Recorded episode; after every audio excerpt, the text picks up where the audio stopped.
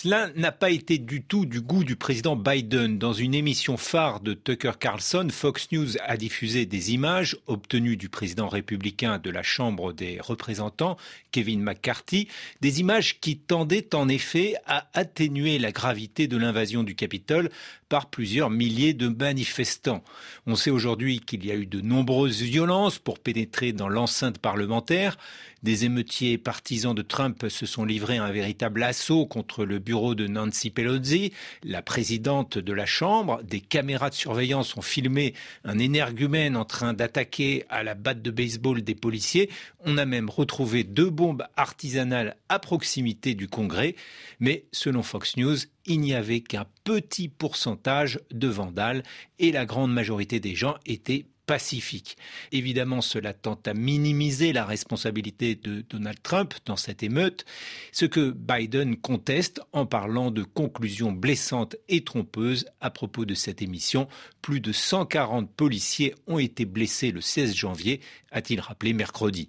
Si le président insiste, c'est aussi parce qu'il sait que Fox News a sciemment, délibérément choisi de mentir en donnant un écho à des soutiens de Trump parlant de fraude électorale. Deux fabricants de machines à voter réclament du reste des milliards de dollars à la chaîne pour les avoir diffamés. C'est parce que Rupert Murdoch a déposé sous serment devant la justice du Delaware à la demande d'un de ses fabricants qu'on sait que oui, le mania se doutait bien que l'accusation d'élection volée était un mensonge, que oui, ses présentateurs avaient bien relayé cette version, souvent d'ailleurs sans y croire eux-mêmes, comme l'ont montré leurs textos, mais que non, il n'avait rien fait, lui, Murdoch, pour s'y opposer. Calcul, cynisme, rien d'étonnant chez ce mania de 91 ans qui trouvait sur le tard Donald Trump ingérable. Le mensonge, il connaît. Tous ces journaux ont soutenu l'invasion en Irak sur la base de fausses preuves d'armes de destruction massive. Mais il a laissé à sa star, Tucker Carlson, qui lui a permis de décrocher la première place des chaînes d'infos, le droit à toutes les dérives. Au Capitole, le présentateur a évoqué une manipulation du FBI visant à faire passer des patriotes pour des émeutiers.